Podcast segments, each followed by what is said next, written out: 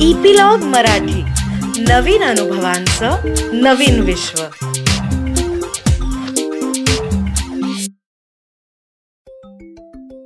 नमस्कार छोट्या मित्रांनो. नवरात्रीच्या कथा देवींच्या गोष्टी तुम्हाला आवडतायत आहेत ना? मी अनुपमा चुलबुली टेल्समध्ये आज तुमच्यासाठी विजयादशमीसाठी असलेली सरस्वतीची एक गोष्ट घेऊन आलेली आहे. सरस्वती ही ब्रह्मदेवांची पत्नी आहे. ती विद्येची ज्ञानाची कलेची देवता मानली जाते. बघा तुम्ही सगळ्या शाळांमध्ये किंवा कॉलेजमध्ये कुठल्या देवीची मूर्ती ठेवलेली असते? तर ती सरस्वतीचीच असते. छोट्या दोस्तानं तुम्हाला माहिती आहे की ही सृष्टी ब्रह्मदेवांनी निर्माण केली. म्हणून त्यांना ह्या सृष्टीचा पितामह असं म्हणतात. त्यांनी या सृष्टीमध्ये जे जे काही निर्माण केलं ना त्यामध्ये झाडं वृक्ष पशु पक्षी मनुष्य पर्वत नद्या आणि इतर ज्या ज्या काही गोष्टी आपल्याला दिसत आहेत ना त्या सर्व गोष्टींची निर्मिती ब्रह्मदेवांनी केली. पण ही निर्मिती केल्यानंतर त्यांना असं कुठेतरी मनामध्ये वाटत होतं की ह्याच्यामध्ये काहीतरी कमी राहिली आहे काहीतरी अपूर्णता आहे. त्यांना ही सृष्टी निर्माण केल्यानंतर जे काही असं समाधान मिळालं पाहिजे ते काही समाधान मिळत नव्हतं. कारण त्यावेळी सृष्टी जरी निर्माण ना केली तरी सगळीकडे एक प्रकारची शांतता होती. मग ह्याचं काय कारण असावं किंवा ही कमतरता कशी भरून काढायची? त्यासाठी त्यांनी श्री विष्णूंना पाचारण केलं आणि त्यांना आपलं मनोगत सांगितलं. मग विष्णूंनी मूलशक्ती आदिशक्ती माता हिचं स्मरण करून तिला पाचारण केलं. आणि तिला म्हटलं की ह्या सृष्टीमध्ये जे काही अपूर्ण वाटतंय जे काही कमी वाटतंय ते तू पूर्ण कर. आदिशक्तीनी स्वतःच्याच अंशामधून एक श्वेतवर्णाचं तेज उत्पन्न केलं आणि त्या तेजाने एका स्त्रीचं रूप घेतलं.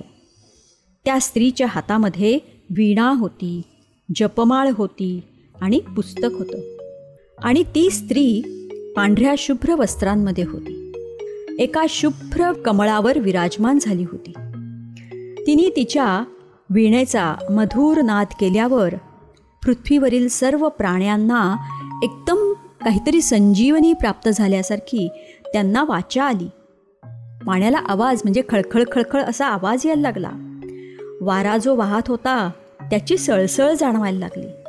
आणि काहीतरी असं एक नवीन चैतन्य मिळाल्यासारखं सर्व सृष्टी जी काही निर्माण केली होती ती चैतन्यरूप झाली.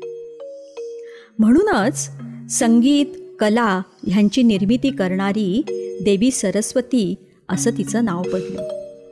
ती ब्रह्मदेवांची पत्नी झाली कारण तिने त्यांना सृष्टीच्या रचना करण्यामध्ये मदत केली होती. तिच्या एका हातात वेद आहेत. म्हणून ती बुद्धीची विद्येची आणि ज्ञानाची पण देवता मानली जाते. ती कलेची पण देवता आहे. आणि दसऱ्याच्या दिवशी विशेषत आपण सरस्वतीचीच पूजा करतो. मित्रांनो आम्ही अगदी जेव्हा लहान होतो ना तेव्हा आम्ही पाटीवर अभ्यास करायचो. आणि दसऱ्याच्या दिवशी त्या पाटीवरती सरस्वतीचं चित्र काढायचो. आणि ती पाटी शाळेत घेऊन जायचो. मग हळद कुंकू फुलं उत्पत्ती अशी सगळी पूजेची तयारी आम्ही शाळेत घेऊन जायचो. आणि विजयादशमी म्हणजे दसऱ्याच्या दिवशी आम्ही शाळेमध्ये त्या पाटीची पाटीवर काढलेल्या सरस्वतीची पूजा करायचो. छोटे दोस्त हो दसऱ्याचा दिवस हा खूप शुभ दिवस मानतात. त्या दिवशी एखादी नवीन वस्तू खरेदी करायची असेल सोनं खरेदी करायची असेल तर ते करतात. आणि तुम्हाला माहिती आहे की आपट्याच्या झाडाची पानं ही सोनं म्हणून सगळेजणं वाटतात. पौराणिक कथांमध्ये त्याच्याबद्दल एक कथा आहे. की ही आपट्याचीच पानं का वाटतात? तर पांडव जेव्हा वनवासात गेले होते त्यांचा चौदा वर्षांचा वनवास संपला होता आणि एक वर्ष त्यांचा अज्ञातवास होता. तो अज्ञातवास संपवून तेव्हा ते जे परत आले तेव्हा त्यांनी आपट्याच्या झाडामध्ये लपवून ठेवलेली आपली शस्त्र बाहेर काढली आणि त्यांची पूजा केली. म्हणून ह्या दिवशी शस्त्रास्त्रांची पण पूजा करतात. आता आपल्याकडे काही शस्त्र नाही आहेत पण आपला कॉम्प्युटर आहे आपलं पेन आहे आपली पुस्तकं आहेत हीच आपली शस्त्र आहेत. आपण त्यांची पूजा करायची असते. या आपट्याच्या पानांची गोष्ट अशी आहे की फार फार वर्षापूर्वी वरतंतू नावाचं एक ऋषी होऊन गेले. पूर्वी कसं होतं त्या ऋषींकडे राहूनच विद्या घेतली जायची. आणि आपलं शिक्षण घेऊन संपलं की गुरुला त्या ऋषींना गुरुदक्षिणा दिली जायची. तसंच त्या वरतंतू ऋषींकडे कौत्स नावाचा एक विद्यार्थी होता. खूप हुशार होता. त्याने त्याचं शिक्षण पूर्ण झाल्यावर ऋषींना विचारलं की गुरुदेव मी तुम्हाला काय दक्षिणा देऊ? ऋषींनी त्याची परीक्षा बघायचं ठरवलं. ते म्हणाले की मी तुला चौदा विद्या शिकवलेल्या आहेत. म्हणून तू मला चौदा कोटी सुवर्णमुद्रा आणून दे. हे ऐकल्यावर कौत्सरा गांगरून गेला. विचार करायला लागला. मग त्यावेळी तिथे रघु नावाचा राजा होता. त्याच्याकडे तो गेला. आणि त्याने त्या राजाला चौदा कोटी सुवर्णमुद्रा देण्यास सांगितलं. राजा तसा श्रीमंत होता. पण काय झालं होतं त्याचवेळी नेमकं त्यांनी विश्वजित यज्ञ केला होता. आणि त्या यज्ञासाठी त्यांनी त्याची सगळी संपत्ती वापरली होती. त्यामुळे त्याच्याकडे चौदा कोटी सुवर्णमुद्रा काही नव्हत्या द्यायला. पण तो राजा पराक्रमी होता. म्हणून त्यांनी काय ठरवलं? कौत्साला सांगितलं की तू जरा दोन दिवस थांब. आणि मग राजाने ठरवलं की आपण इंद्रावर स्वारी करायची. इंद्र म्हणजे सगळ्यात श्रीमंत.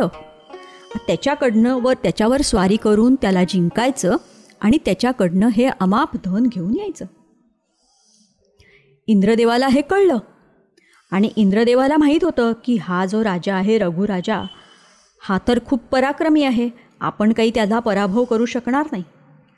पण त्याला हेही माहीत होतं की तो आपल्यावर का स्वारी करतोय? आपल्याला जिंकण्यासाठी नाही तर त्याला आपल्याकडनं सुवर्णमुद्रा हव्यात.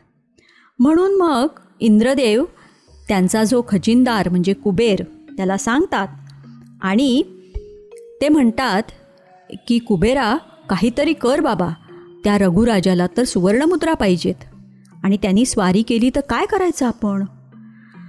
मग कुबेर असं ठरवतात की आपट्याच्या पानांचं जे झाड असतं त्या झाडाची पानं म्हणजेच सोन्याची नाणी. तर ते झाड ते गदागदा हलवायला लागतात.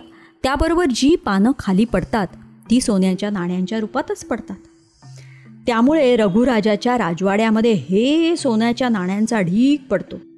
मग कौत्साला रघुराजा सांगतो की तुला ह्यातल्या सगळ्याच मुद्रा घेऊन जा. पण कौत्साला फक्त चौदा कोटीच सुवर्णमुद्रा हव्या असतात. त्यामुळे तो तेवढ्याच घेतो आणि गुरुजींना नेऊन देतो. बाकीच्या मुद्रा तो काही नेत नाही. पण पूर्वीचे राजे कसे होते? एकदम उदार होते. एकदा त्यांनी त्या मुद्रा दान केल्यानंतर त्या काही ते परत घ्यायचे नाहीत त्यामुळे चौदा कोटी उम सुवर्णमुद्रा दिल्यानंतर ज्या काही मुद्रा उरल्या भरपूर उरल्या होत्या त्याचं काय करायचं? आणि कौत्स म्हणजे त्यावेळची मुलं पण अशी काही हावरट नव्हती बरं का मुलांना. कौत्साला त्या सुवर्णमुद्रांचा अजिबातच मोह नव्हता. त्याला गुरुकडनं एवढ्या चौदा विद्या मिळाल्या होत्या तर त्याला त्या उरलेल्या सुवर्णमुद्रांचं काहीच करायचं नव्हतं. मग काय झालं?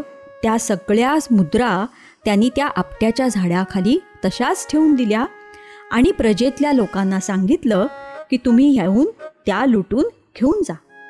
मग लोकांनी प्रजेनी त्या झाडाची पूजा केली आणि त्याखाली ज्या काही सुवर्णमुद्रा होत्या त्या सगळ्या ज्याला जशा हव्या होत्या तसं प्रत्येकजण घेऊन गेलं. तेव्हापासून दसऱ्याच्या दिवशी आपट्यांची पानं ही सोनं म्हणून लुटण्याची प्रथा सुरू झाली. दोस्तांनो या गोष्टीतनं आपल्याला असं कळतं की आपली हिंदू संस्कृती जी आहे ती त्यागावर आधारलेली आहे. बघा इथे हव्यास हाव अशी कुठेच दिसत नाही. आणि जिथे हाव नसते ना तिथे शांतता असते समाधान असतं.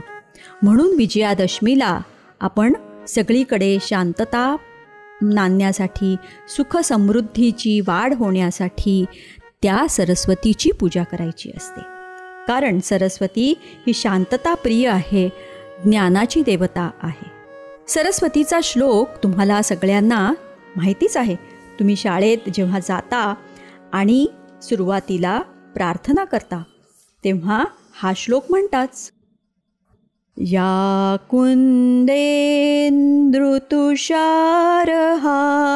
धवला या शुभ्रवस्त्रावृता या वीणावरदण्डमण्डितकरा या श्वेतपद्मासना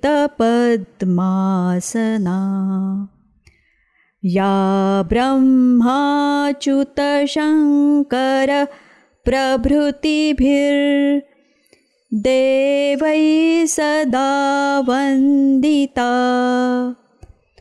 सा मां पातु सरस्वती भगवती। निःशेषजाट्यापहा